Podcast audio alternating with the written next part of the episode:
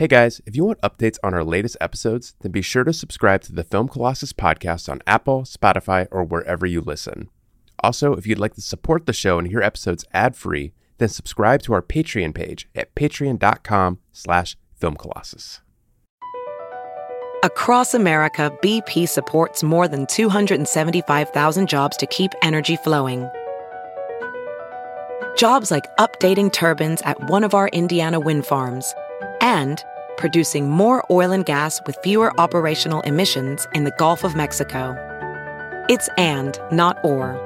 See what doing both means for energy nationwide at bp.com slash investing in America.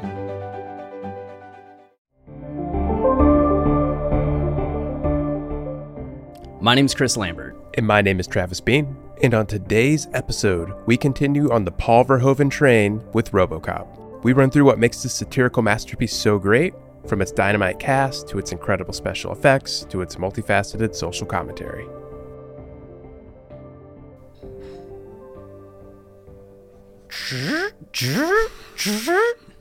Travis, yes, sir. welcome to the show. Uh, yeah, thanks for having me. I don't know why you're pointing a gun at me. I am Podcast Bot. We make no mistakes. I like I like the that in the future. I hope that robots still talk and function like robots, like very robotically, but laugh, give little like side laughs to comments. That was not a laugh. That was a malfunction in my program. Oh, uh, we should probably fix you up here. Don't you bend over here? okay, there we go. All right, now uh, say something for me. Oh, hey, hey, hey, hi. There we go. God, we had to fix you. Yeah, I. You just woke I- up and you're in robot mode. Yeah, I've been broken for a while. That was good. I like how at the very beginning of that, everyone heard Chris. By the way, great acting. That was fantastic. Pretending you, to be a, a RoboCop right at the top of the show there. Um, but before that happens, he always likes to count down. So it was like, it was like you were powering up five, four, three, two, one, and then you went into robot mode. That's what it was. That's what it was. I was Okay, actually. good.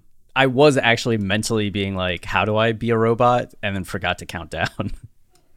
Yeah. Well, luckily you count down every time, which leads me to believe you might be a robot. you know, movies are math. That's the subtitle of this show. I know. I have a lot of math to bring up in this episode too. movies are math, art is numbers, everything can be tracked, formulated, and equated. Oh, yes. I think every artist would agree, Yeah. of course. Uh RoboCop. I Yeah. uh I was excited for this one.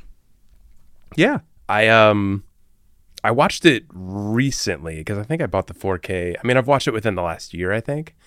Um so there was a part of me that was just like, oh, like I like I kind of watched it recently. I don't know if I really want to watch it again. And then like I remember like, oh wait, like it's the second I put in the 4K, I was like, oh yeah, this is awesome. I can't wait to watch this.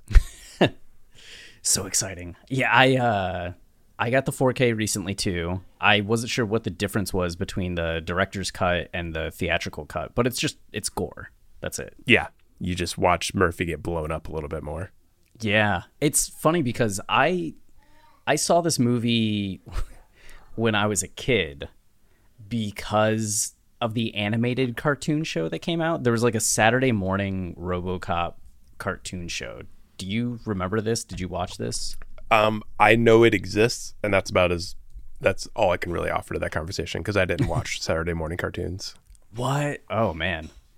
So I watched Pokemon. That was about it. okay, I was watching from like an early, early age, like as many cartoons as I as I could all the time. Uh, this only ran the show from October first, nineteen eighty eight, to December seventeenth. That was it. I feel Uh, like every time you look back at shows like this, like old animated shows, that's all usually the case. Like they just pumped out a bunch of episodes all at once, and they just keep reshowing them all the time. Yeah, that was they would be on TV every now and then. The thing for me, it says uh, on the Wikipedia page in 1991, three episodes of the series were released uh, as VHS volumes. That's what I had. Oh, wow. So I had a VHS tape with the RoboCop episodes that I thought was awesome, and I would watch it all the time. So I somehow convinced my parents because I liked the cartoon to rent me the movie. Mm-hmm. And I mean, we're talking that VHS tape coming out in 1991. so I was four years old at the time, uh, which means that, it, you know, it had to have been around when I was like five, six, uh, that this was happening. So Yeah. I watched RoboCop for the first time when I was like five, six, seven years old, like in that range. Um, and I still remember being so weirded out by how different it was from the cartoon, Uh, yeah. uh, especially the opening scene with Murphy, right? When he's just shot to ribbons. Yeah. Uh, what's interesting is that even though I've seen this movie a number of times since, in my mind, I still always imagine him being on the ground when they fire at him rather than standing. So I have some false memory of when I oh, first Oh, saw the movie. Yeah. That's, yeah. Is that is that have something to do with the theatrical cut? I don't think so. I think Okay. he is standing when it happens in like every cut, but for some reason there's something with him being on the ground. I think maybe I might be conflating it with uh who's the bad executive? Not Dick Jones, but the uh the other guy. Bob Morton. Yeah, Bob. Uh what happens with Bob where he's on the ground and gets shot? Yeah, he's horizontal. yeah, he's horizontal, but it's uh it's one of those things that's always I've always had a strange relationship with because, you know, when you see it as a kid, you're overwhelmed by so much of the violent nature of it. Mm-hmm. But then I also just expected RoboCop to just be RoboCop from the, the beginning. Yeah, So. I still have this feeling of being like, "Where's RoboCop? Where, where, where is he?" I'm just expecting RoboCop to be there. You're just Um, reminding me of how fucking awesome this movie is. That there's a build to RoboCop. Yeah. And then I was always kind of pissed as a kid because I would rewatch the movie a few times, um, even before college, where he didn't have his helmet on. I always thought it was lame that he took his helmet off. Uh-huh. And that was one of those things where just the aesthetics of it, I was like, I want the helmet on. And now, as you know, a, a fully functioning adult person, I understand not only for Peter Weller's sake why they don't have him in the helmet all the time, but also the thematic reason for not having him in the helmet the entire time. Yeah. But he looks so much better with the helmet on. I I don't know. That was one thing. I mean, I already knew this about the movie, and I think probably the most fascinating aspect of the this movie is just the special effects and the makeup work. Like the amount of fucking work these people did for this movie, it just blows my mind every time. But when Murphy takes his mask off and how they make it look real, like it's kind of insane how well they do it. Yeah. I kept staring at the back of his head the whole Yeah, time. me too. I was like, how did they do it? because it's one thing when you look at uh, what is it when you look at the why am I forgetting the ED 260 Ed when you look at Uh-huh. Ed and you see the Phil Tippett animation you're like okay that looks cool but you can tell just how animated that is or how stop motion that is versus everything else right. but Murphy's skull still to this day looks so realistic that I'm staring at it being like how how did they do that? I, I as I'm saying that out loud, I wish I knew more about it. It makes me wonder like if it is practically done, how much of that is special effect or like not even really him. I don't know. I, I, I guess that's the kind of thing we should know before heading into this, but still it's the, how real it looks in the moment. You could just it's just mind blowing. Yeah. It's very impressive. Um Oh So- yeah, I think I'm reading here that it's not his head, it's some but it looks so real. Again, that's a testament to it. yeah, it looks really I mean, they did a great job with the practical effects. I mean, even the violent effects when Yeah. people are getting shot up by uh, Ed or when Murphy's getting shot up, it just the gore and Yeah. the explosions that happen, just all the practical aspects of this film are really impressive. And that was one of the things that just stood out to me on this rewatch is I miss this kind of stuff. Yeah. I, I've been feeling that so much lately with newer movies. Just especially, I saw the Marvels over this last week, mm-hmm. and it has some really cool visuals and CGI and effects. But at the same time, I'm just sitting there going, "Ah, I wish there was more that was practical. Like I find it, I'm finding Yes. that as I'm getting older, as I'm like watching more and more new movies, I'm finding myself not able to connect as much with things that are less practical. Yeah. I, I I recently watched a movie called Demons 2. I watched Demons ones after it, don't worry. Um I had never seen it. It it was uh I didn't choose to watch Demons 2. It kind of came up in this show we were watching. It's like a d- double feature show and they show two movies and I I was absolutely blown away by the practical effects in the movie. Like there's demons, there's crazy blood, like it's all insane the way people die, the way demons come to life, like the the way they make people look like demons. I, I, I just thought it was unbelievable. I'd never seen anything like it. And it just like I had the same feeling as I was watching of like, gosh, like this is so moving to me. This is so I'm forming such a connection to this because like I don't have this anymore. Like you never see anything like this. It's um to me that's an important part of like your connection to a movie is when you see the people who made it, you know?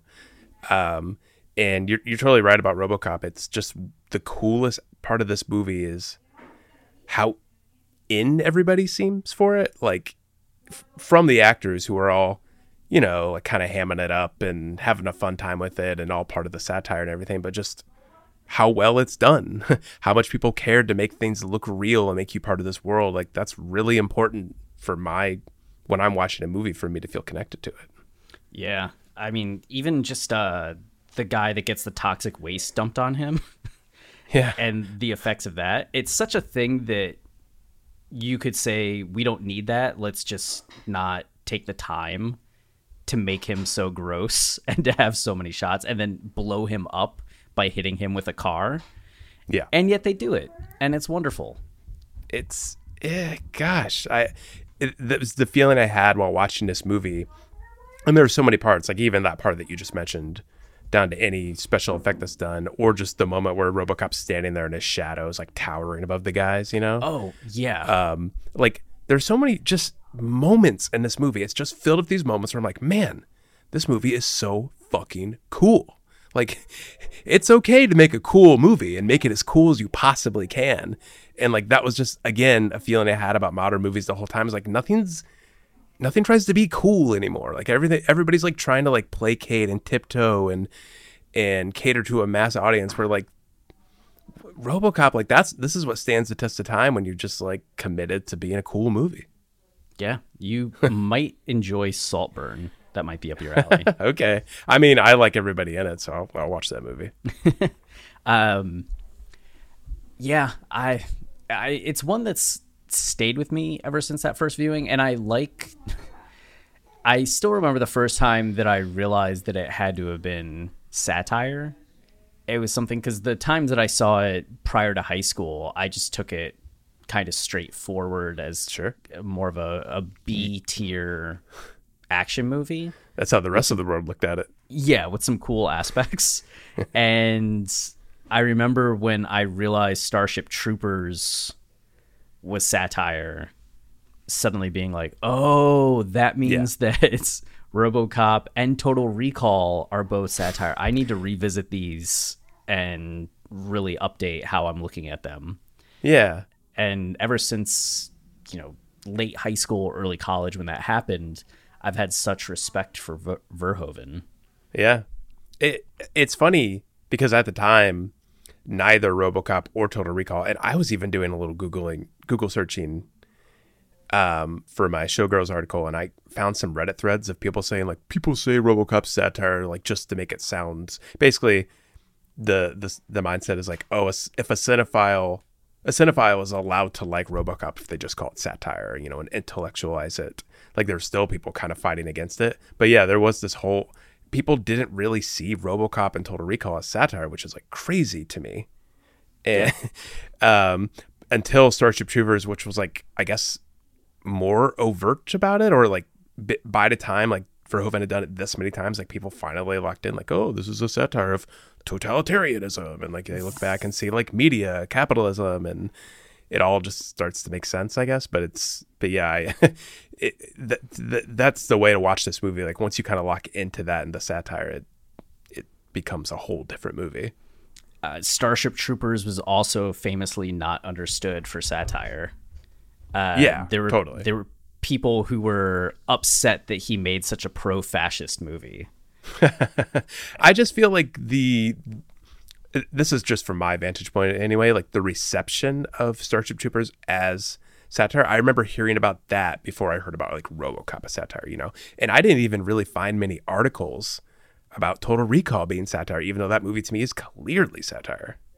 I know. I mean, it's it's weird because you would expect Total Recall, RoboCop, the years that had passed leading up to Starship Troopers, that people, I mean, we talked about it with Showgirls. Sure. Yeah. That people would have understood with Showgirls a little bit more of the the tongue in cheek nature of some of the things. And they absolutely did not. And their reviews from when Starship Troopers came out of people taking it just as straightforward as possible. And yeah. it seemed like it was just two years, like within a two year time period, you had people being like, satire, you idiots, satire, you idiots. and it's because, as you said, it's so much more overt that it's satire. And you should get it in RoboCop from the opening. I'd say RoboCop's pretty overt about it. yeah, like all the uh, news, uh, TV news stuff, local news stuff, is so, so overtly satire in the same way with Starship Troopers that you have the the little propaganda videos that are so over the top. Yeah. Uh, but people just didn't appreciate it. Whoa, sweet man cave. Thanks. Serious upgrade. How'd you pay for all this? I got a home equity line of credit from Figure. I was approved in five minutes and had funding in five days. Wow, that fast and easy? Yep, the application is 100% online, plus no out of pocket costs. Just fast access to the cash you need. How do I get started? Go to figure.com and get that serious upgrade. Figure Lending LLC, DBA Figure, Equal Opportunity Lender, NMLS 1717824. Terms and conditions apply. Visit figure.com for more information. For licensing information, go to www.nmlsconsumeraccess.org. It's, yeah, it, there is, that's one level of it is that you see a movie like this, and as we talked about with Showgirls, it was kind of the case with a lot of his movies when he first came to Hollywood, that people, it's almost like this kind of movie isn't allowed to be respected, you know? Mm and the second it starts getting that kind of respect from like a fringe audience from a small audience it seems like there's this population that likes to beat it down as much as they can and say like no like you're not allowed to like this. This isn't smart. Uh, like that's definitely one aspect of it.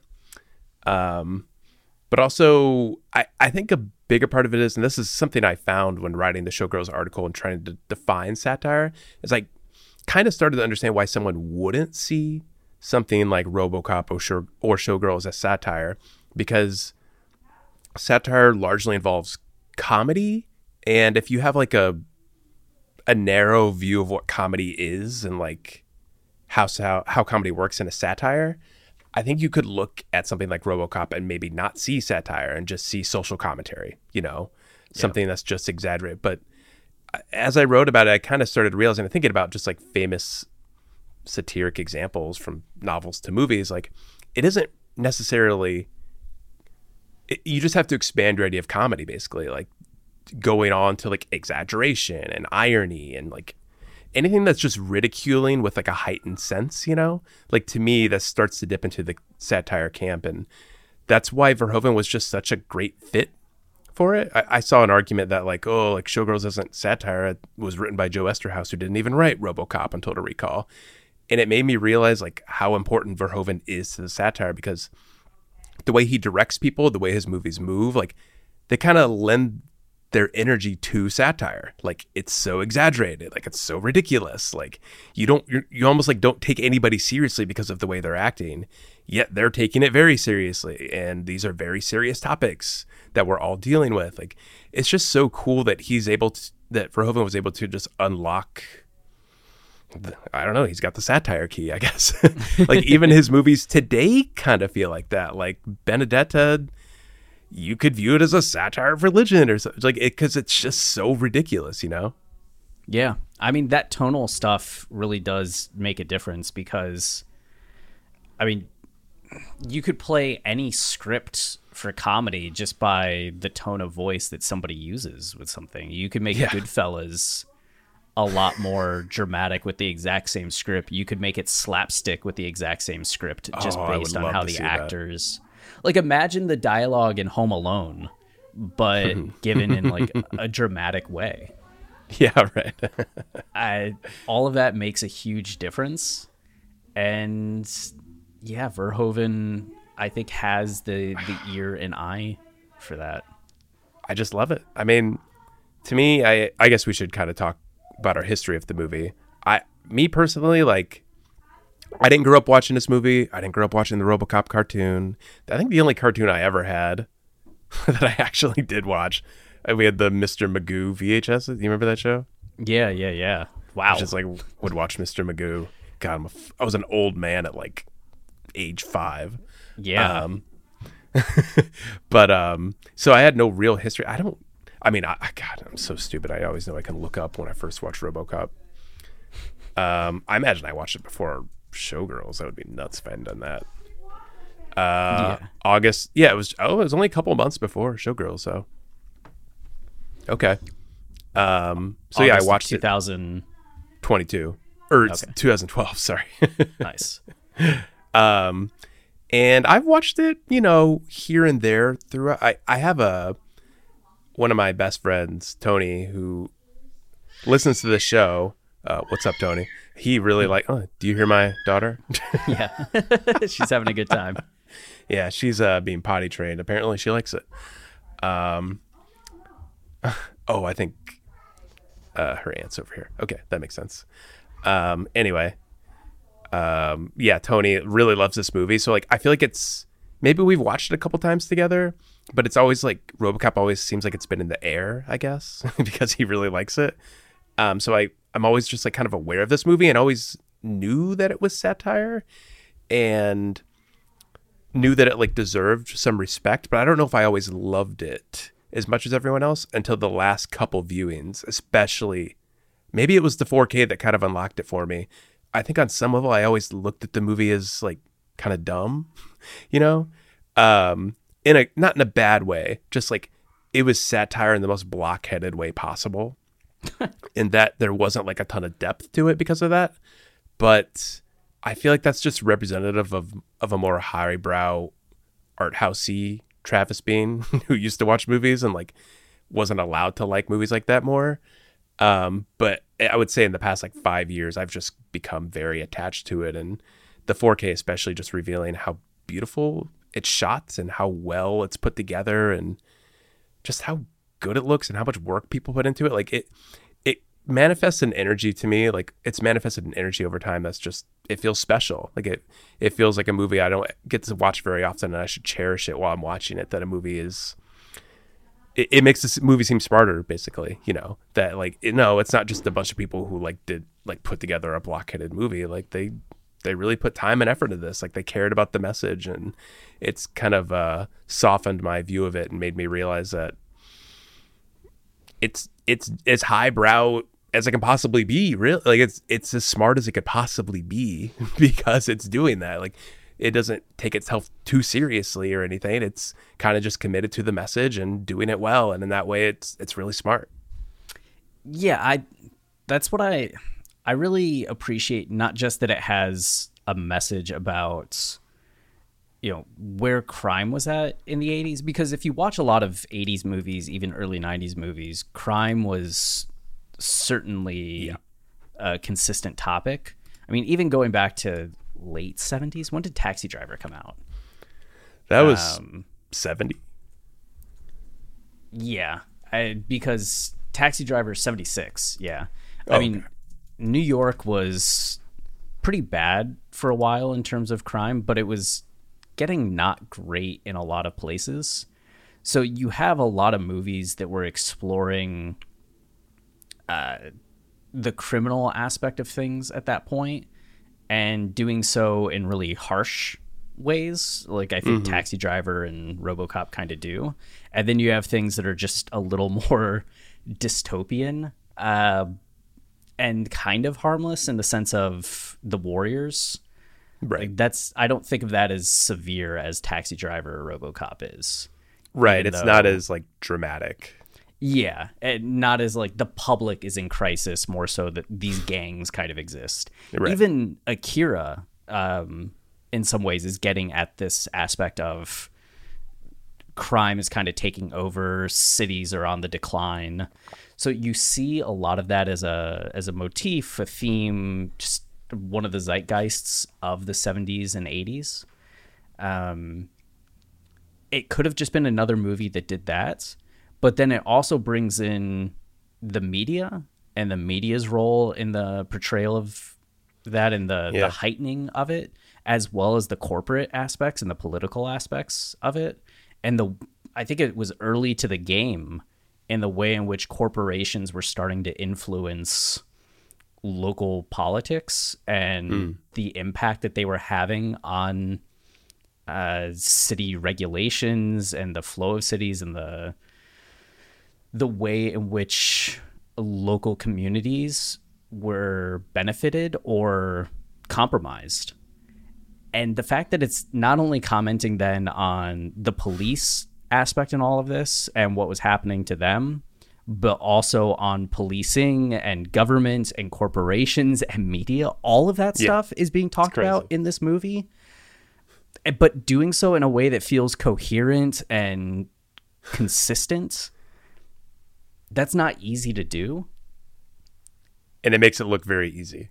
Yeah it makes it look very easy and it feels very streamlined and simple but this is such a sharp and biting movie the Yeah. criticisms it's throwing out there the people that it's kind of looking at and taking down uh, uh, really like i i'm very impressed by that and it's one of those things to be honest with you there was a part of me that was coming into the episode today still really liking the movie but in some ways wanting to say like it almost felt a little small to me at times but now that i'm talking about it Yeah. it's like even though it's contained in some ways or small in some ways like we don't get to see robocop do that much policing right um, right.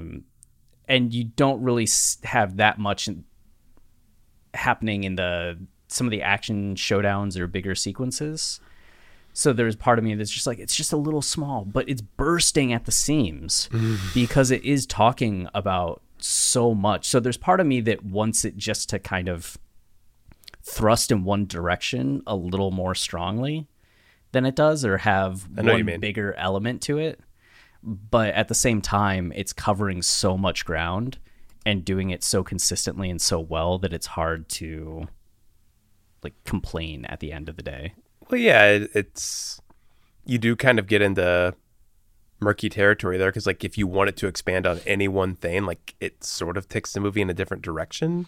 Like, it's kind of perfect how it is, and very cohesive in the fact, like, as you said, it doesn't jump too far into anything. Like, it's it's discussing a number of, number of topics that all are part of a bigger whole and all reflect the way society was back in 1987, like what America was looking at, and as far as crime in the city, like the way movies talked about crimes in cities, like it it's touching on all of that stuff without becoming like too much of one thing. Like it it just is representative of a time. Like that's really difficult to do, and to like dedicate enough time to each thing. Like, but the the movie totally does it. Like you, you're right, it could, and it, and that kind of movie, that kind of script could be edited poorly and feel choppy, like jumping from the media and now jumping to crime, like.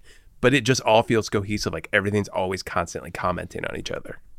yeah it flows really well Yeah, um, I think th- that's one of the big things I've learned about this movie over time is as I've watched just more movies from the 80s and the and even the 70s, like Taxi Driver, just seeing how the world talked about crime in the cities, and then more specifically in the '80s when it just the aesthetic of the time it blew up to these big action movies. You know, where you got Arnold, you got Sylvester, you have all these people fighting crime in big ways. Like it became like dumb kind of like the way we talked about it it had to have this machismo mentality and i think robocop again it's it's kind of meta satire in that way that it, it- it's like the hero of the movie has like become a robot like that's how we can see the leading man of a movie like fixing crime like it becomes something God, even me just saying that out loud, like that feels really smart. Like that feels like a such a step further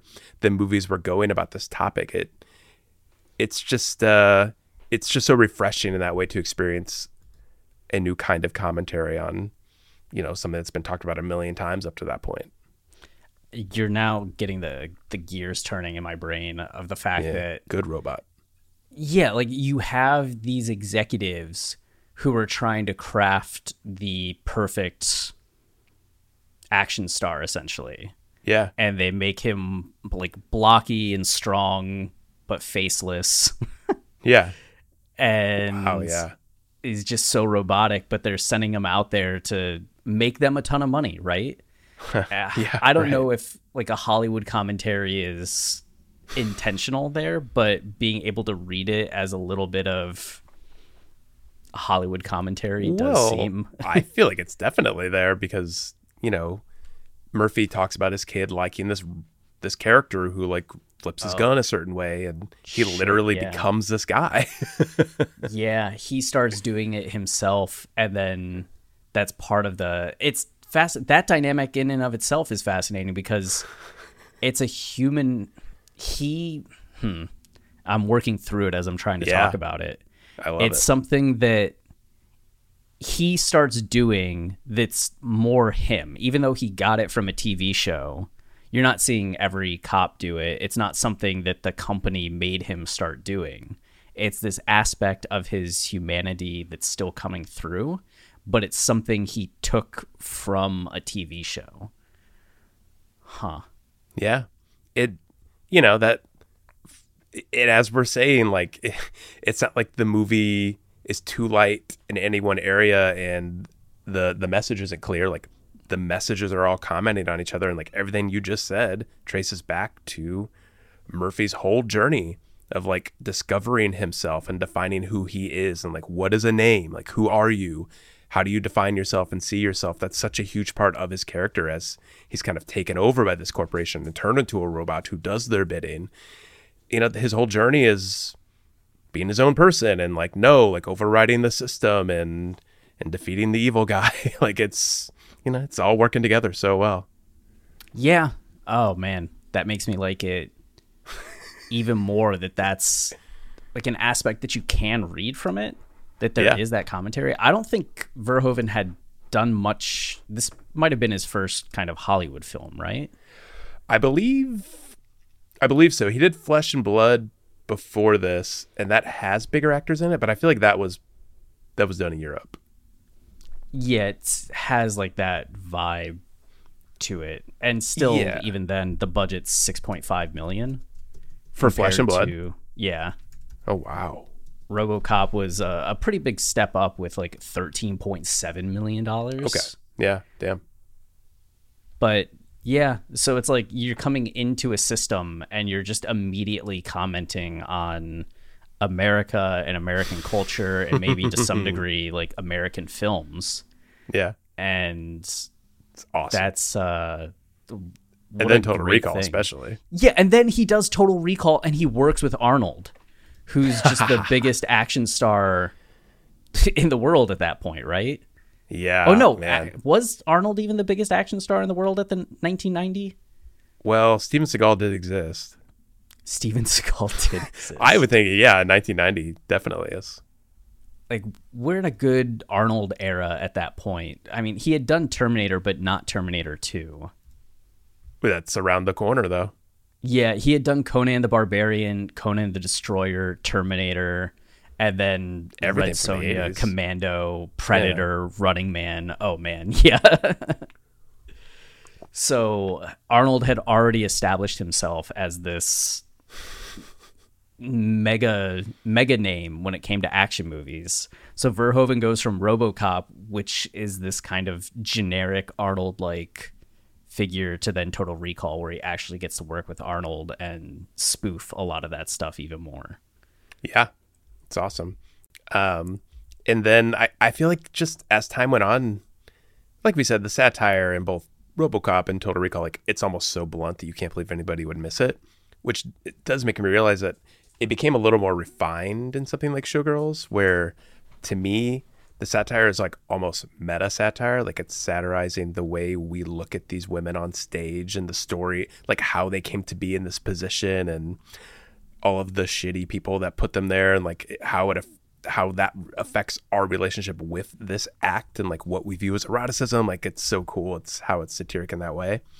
Um, but you know, the more we talk about RoboCop, I'm kind of realizing like it is kind of meta satire too. like the satire might feel obvious and blunt, but there's actually a lot of depth to it, and there's I don't know. It's just it's all about the idea and like the little seeds you plant. You know, like the, the something as small as like talking about his son loving this guy and the way he flips his gun, like that unlocks like so much. it's just I love this movie for having that kind of attention to detail. Yeah, I we had uh somebody left a comment on our article about the killer asking how we're able to make connections between things or mm-hmm. what do we look for in being able to analyze a movie and it's just something like that uh, you look at that scene and it's something that can feel very superficial like, do they need to include this? Does he have to have a reason for why he twirls his gun? And you can make the the story elements of okay, it connects him to his son, and you want a little bit of that family element, especially because it is so thin in the movie, and we never really see the family. So giving mm. one little identifiable moment like that, or one kind of personal connection like that, adds to it. But also, it could have been anything. The fact that they ground it in a TV show yeah. causes you to ask, okay, is media a part of this? Is the influence of media a part of this? And when you ask that, you start looking for other ways in which media is used. And yeah, the local TV news is a big part of it. So you're already starting to see two instances of media having an impact on people with the local news having an impact on more of the the macro where the TV show influencing the son which influences Murphy has this more personal impact on the micro level but uh, you can start to form the argument about the influence of TV and movies and the connection to movies through that uh, just because of that inroad. And maybe you'll go down some paths and be like, well, you know, actually it's not that strong or yeah, it doesn't develop. But the fact that it is this action figure character that comes through and knowing what we know of Verhoeven's later movies, you then have to ask the question, is this now a satire of the action genre? The same way yeah. that Total Recall is, the same way that Showgirls ends up being this underdog coming of age like uh, Hollywood dream satire or the way in which Starship Troopers satirizes military and propaganda and nationalism. Mm-hmm. Yeah, I feel like my response to a lot of that, like, if someone wanted to make the argument that the whole Hollywood angle, uh, how we like create these superheroes, how we create these heroes, isn't strong enough just based on the fact like it's not talked about in the movie that much. Like my response is just like it doesn't matter how much it's talked about. It doesn't matter how much information we get about it. It's kind of just dependent on the movie's attitude and the way they discuss the topic. And that's what's so awesome about Paul Verhoeven is like I just feel like the one scene where you hear Murphy talk about the guy flipping his gun and then just seeing the guy flip his gun. Like the way this that scene is shot and that you see his son and you see the emotional connection and how badass they make the gun flip look like to me that's that's kind of all the information you need like you get it because the movie did it so well and earnestly And that's just like that's all of Verhoeven's movies to me. Like they just feel so earnest and realized and genuine. Um all the way from like emotional moments that feel real to tender to just like mocking moments that are clearly satire and defining like what's not good. It's man, I miss that. I wish people who can do that. You know, one thing that uh, jumped out to me because we had done Showgirls just before this, and Showgirls is a little further in his filmography, right? It's not like he was a new filmmaker with RoboCop. I mean, he had done. Uh, I mean, he had a bunch of short films, Yeah. some documentaries, but he did some big terms of- movies overseas. yeah, he had done one, two, three, four, five, a television movie, if we want to count that, six, seven, eight films before RoboCop. Yeah. So he wasn't he wasn't like new to this. He was also 40, 50 years old. Yeah. When he did Crazy how old RoboCop? he is now. Yeah, so it's again not like oh wait, 50? Yeah, he was born in 38. Jeez, go It's Verhoeven. insane. Yeah. Um so it's not like he was uh new to the game, but I feel like just between Showgirls and RoboCop, which is still 8 years, Showgirls is much more impressive to me visually Right. and just everything that's happening in the movie. It There's feels definitely like more going on. yeah, it seems like you could tell Verhoeven had leveled up or gained in confidence in how to work within the Hollywood system uh, or make these kinds of movies for American audiences. I think that was one of the things that jumped out to me. And maybe that was the vibe I was getting from it that I had mentioned earlier that it feels safe in a way that Showgirls didn't Right. I know and you mean. maybe maybe that's what makes it more approachable or more beloved than Showgirls is that it's less audacious. Um, and it does have some great shots and great moments. It's just it didn't have that kind of uh, live wire charge to me that Showgirls had. Yeah, I know what you mean. It's um excuse the pun, it feels a little more like robotic in the way it's put together. The way it kind of just goes from thing to thing. Where Showgirls it's I guess Showgirls is just more focused on like a single thing, you know. That's probably more of what it is. Showgirls is a little more succinct, I guess. I don't know if that's the right word in that way that what it's exploring and like how it affects like the single character. It's it, it does have a broader commentary, but it doesn't make that broader commentary like so obvious like RoboCop does with like all of the media and stuff and the way it it keeps pulling you in different directions with multiple characters. Like you're always with Nomi, so like you're kind of centered on one I'm, part of the story. I mean, purely just visually. Yeah, sure, like, yeah, A shot by shot level. Sure. to where yeah. like it, you think even of the opening when she gets in the car with is it Jeff Jim it's Jeff. uh it's Jeff yep.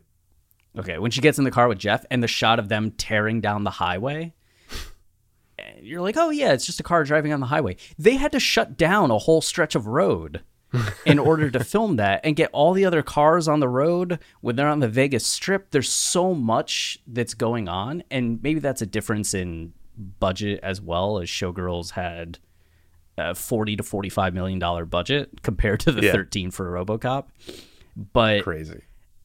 so maybe it's just more of him working within the budget he had at the time uh, as well. But I did just feel like a lot more uh, impressed by the dynamics of his shots and the scene by scene kind of like visuals and how much was going on in Showgirls compared to RoboCop. Yeah, I th- I feel like maybe what I was trying, ultimately trying to get to is because Showgirls is the movie it is, like it lends itself better to that kind of aesthetic and really capturing the environment around them. I mean, it doesn't hurt that it's in Las Vegas and like there's so much going on, um, but there's something kind of contained and gritty in that way about RoboCop, and that it is kind of focused on just like the television and the media and the the dark shadows of the city and kind of the grime and uh, the the toughness of the police station. Like there's just something about it that's a little more contained and lends itself to a more stoic nature, um, which I think combined with the commentary and the way it's exploring so many topics, I could see how it just wouldn't be extra- some ex- as extravagant as something like Showgirls. Yeah, I I feel like the only time it kind of starts to reach that level of extravagance is in the final chase sequence or the final like showdown at the uh, factory. Yeah. and some of the shots of them driving and then the whole crane operation and dumping the stuff on on RoboCop like you're starting to get some of that sense of like scope and scale that you get in Showgirls. Damn, 13 million. E- even thinking about that scene alone, or like the shootout scene, um, where RoboCop captures Clarence, like that all feels so big. I'm surprised it was only 13 million. Yeah. They did Crazy. a lot. Yeah, man, worksmanship, just like working their asses off in this movie. I love it. Um I don't know anything else jump out to you? Um,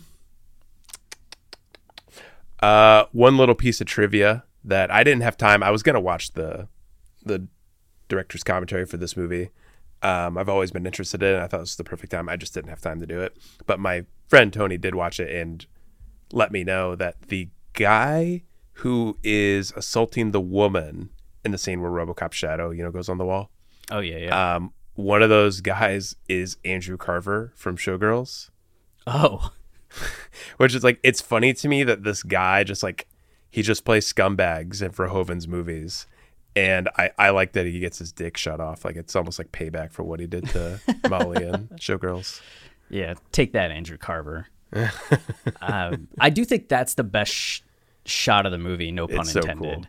Uh, when the RoboCop shadows on the wall like that, it's. I took a picture of my TV and posted it to Twitter because I was just, I was just so amazed by that shot.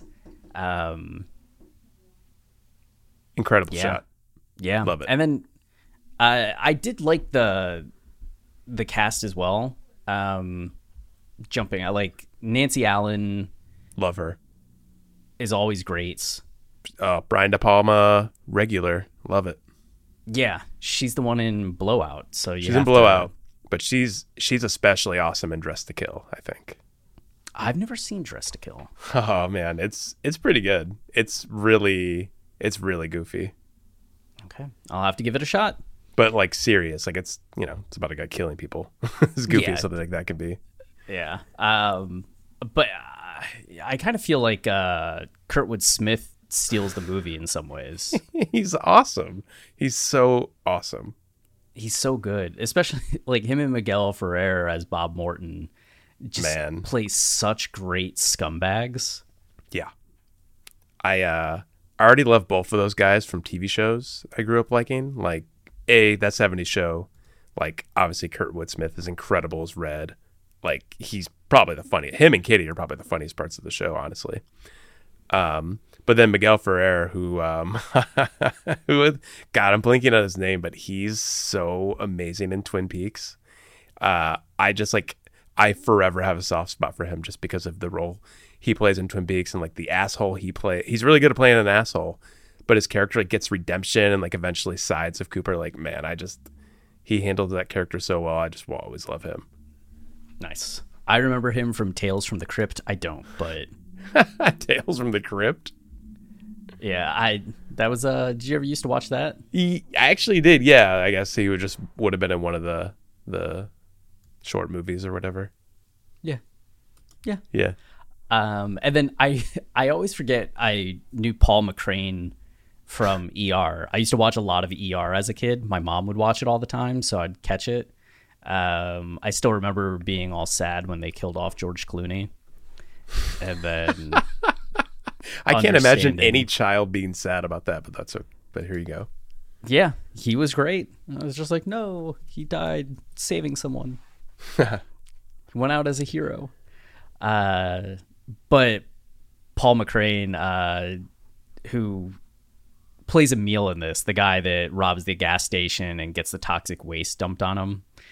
Uh, he was just always really good and intense in ER. So Yeah. uh, it's just it's such a such a cool cast in this movie. Yeah, I mean, oh, and one other Twin Peaks alum, Ray Wise, like all of the like douchebag sidekicks of Kurtwood Smith. Like Oh yeah. they're all great. Yeah, love it. Okay. And uh, yeah, I guess that's uh, is that it? We got to rank it, right? We got to rank it, which I did not do yet. Um, I have already ranked it um, because I watched it since. Okay, so these lists for the uninitiated, um, we rank every movie we've watched since I started my list at the beginning of 2022. Chris started in July of 2022, so my list has a lot more. Um, I think my list right now, I, I always, I'd never update it, which is so annoying. this is a very simple thing to do. How many more movies have I watched since I last updated it? Eh, I haven't added that many, so it's like up to 400, like 85 movies or something like that. Um, and I already had RoboCop ranked, and I feel like th- the place I have for it is perfect. I don't need to change it. Um, so out of 480 something movies, I'm at number 51. That's really high for you. Yeah. Uh, the sandwich includes Knock at the Cabin on Top, then Bad Boys 2, uh, then Robocop, then Billy Madison, then The Miracle Worker, which is a drama about Helen Keller. Nice. Uh, So- What what category does this fall in?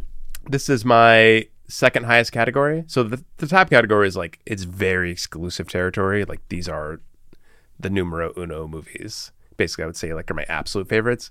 And then Robocop's the next one in the transcendent category where I'm like, you know, there are movies that are like really great and doing everything I love and like it's elevated above what I normally watch. And then there's transcendent or something like it goes a step beyond that. It it achieves something just ethereal uh, beyond what I would ever expect a movie to do. Nice. Yeah. Okay. Um, I I'm gonna have to revisit this. My initial inclination, I have it in the third category. I gotta sit with it and see if I'm gonna bump it up or not. I uh, I recently revamped the list to have like my favorites as the top tier. So that's essentially like the unique tier, which you have. Yeah. Of just it kind of transcends quality or like rating and Yeah. it's just like this is some of my favorite things. Um, and then it's wow and impressive. And right now I have RoboCop at the top of impressive. Nice. Um, WoW's a pretty small list, but I think the thing that's jumping out to me about it is they all seem to be films that have like a little bit more scope going on. Um, like All Quiet on the Western Front being kind of as big as it is, Anatomy of a Fall being it's an intimate movie, but it's also very uh, dense in that way yeah. um, where RoboCop's just a little lighter. So it's coming in at 23. Uh, and my list at this point is up to 169 movies. nice. So 23. And the sandwich, uh, Under the Skin, Anatomy of a Fall, then RoboCop, then Showgirls, and Barbie. Oh wow, what about Showgirls? Yeah, which I'm still feeling that out. Okay. I mean, RoboCop's in your DNA. Yeah, it's one of those just, it has that nostalgia to it. Yeah. Man. I'm trying to think of like how I would rank Verhoeven's movies. It would definitely be Showgirls, then probably Total Recall. Then I I guess it would be a close race between Basic Instinct and RoboCop. I I haven't seen Starship Troopers in a number of years. I in my memory, I don't love it as much as everyone else, but I feel like if I watch it again, I'll probably love it. Okay, so you have RoboCop. You said it's your number four of Verhoeven. I think yeah, it would be number it would be number it probably would be number 3. As much as I love Basic, Basic Instinct and Neo Noir and all that, I probably would still put RoboCop above it. Okay, okay. I'm excited to get there and see where I eventually. I'm gonna come back to this. Uh, oh wait, I forgot about Hollow Man. That's number 1. Wait, you have Hollow Man above Showgirls? No, I don't. Oh, oh, okay. I feel like even I can't defend Hollow Man. wow, that's impressive. Yeah, but I maybe I need to watch it again. I, I just remember it like not really working. No. But uh, Not- I don't know if that was that was the result of like the studio system. I don't know what the story is behind that movie. Only one way to find out, Travis. Well, I'm not picking it for the next movie, so too bad. yeah, what's your pick? I I felt the need to go in a different direction. Um, like I feel like the last few movies we've talked about have been like the discussion about them has involved like looking outside the movie a little bit and like what a movie is commenting on and like how it's being meta and all that. And I kind of wanted something a little simpler, um, just in the sense of like to me this movie just has more of a narrative and characters and like you're kind of just exploring how they handle those people. Um, and I have a 4K copy of this movie, which I bought because my wife grew up loving this movie, and I haven't seen it in a really long time, and I don't remember liking it as much as apparently I'm supposed to. Um, so I am choosing The Princess Bride as our next movie. Oh, interesting. Okay. Yeah, Cool. hoping to love it. Yeah, I, it's uh interesting to me that you don't. I don't know. It just like it. it I I feel like it's the kind of movie that you almost had to watch when you were a kid or something. Like, like I just think about my wife and how she grew up watching it with her family, and like they know it really well. It, it's always struck me as that kind of movie that like I just missed it, and I'm not part of that crowd. But I'm hoping 4K viewing will bring me there. Yeah, we'll get into it. Oh yeah. But um all right, we're at the end. Now, a little controversy about the last episode. Chris is adamant that I am sabotaging this show. And it's hard to argue against that because I listened back to the episode and in my mind I'm saying we go lights camera see ya. When I say see ya in my mind, I'm saying it before you. I hear this happening. But then I listen back and you're saying it before me. So either A, here, here are the options here. A, some weird glitch is happening. Could be a regular glitch, could be some sort of like supernatural glitch. I don't know. Something is preventing us from doing this. Um, or B, I and I like this option a lot more. You're right. I am sabotaging the show um, and I'm just doing a really good job of like masking it and saying like I don't know what's going on. You know, like the mo- the more I lean into that character, the more kind of like villainous I become. I don't know. I don't. Maybe I'm just like drifting into whatever character this is. So basically, we're going down one of those two roads. Oh, good. That that alleviates all of my fears. But I don't know what's going on. But I'm gonna I'm gonna do my best here. Okay. Okay, I appreciate it.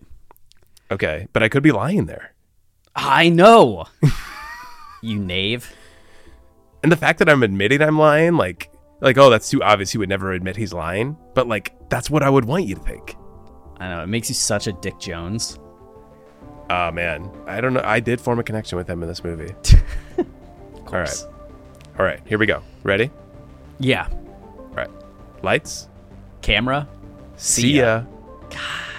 Th- okay, in your mind, what happened there? you said it before me. yes. Oh. Very clearly. All right, all right. And obviously. We're gonna find out.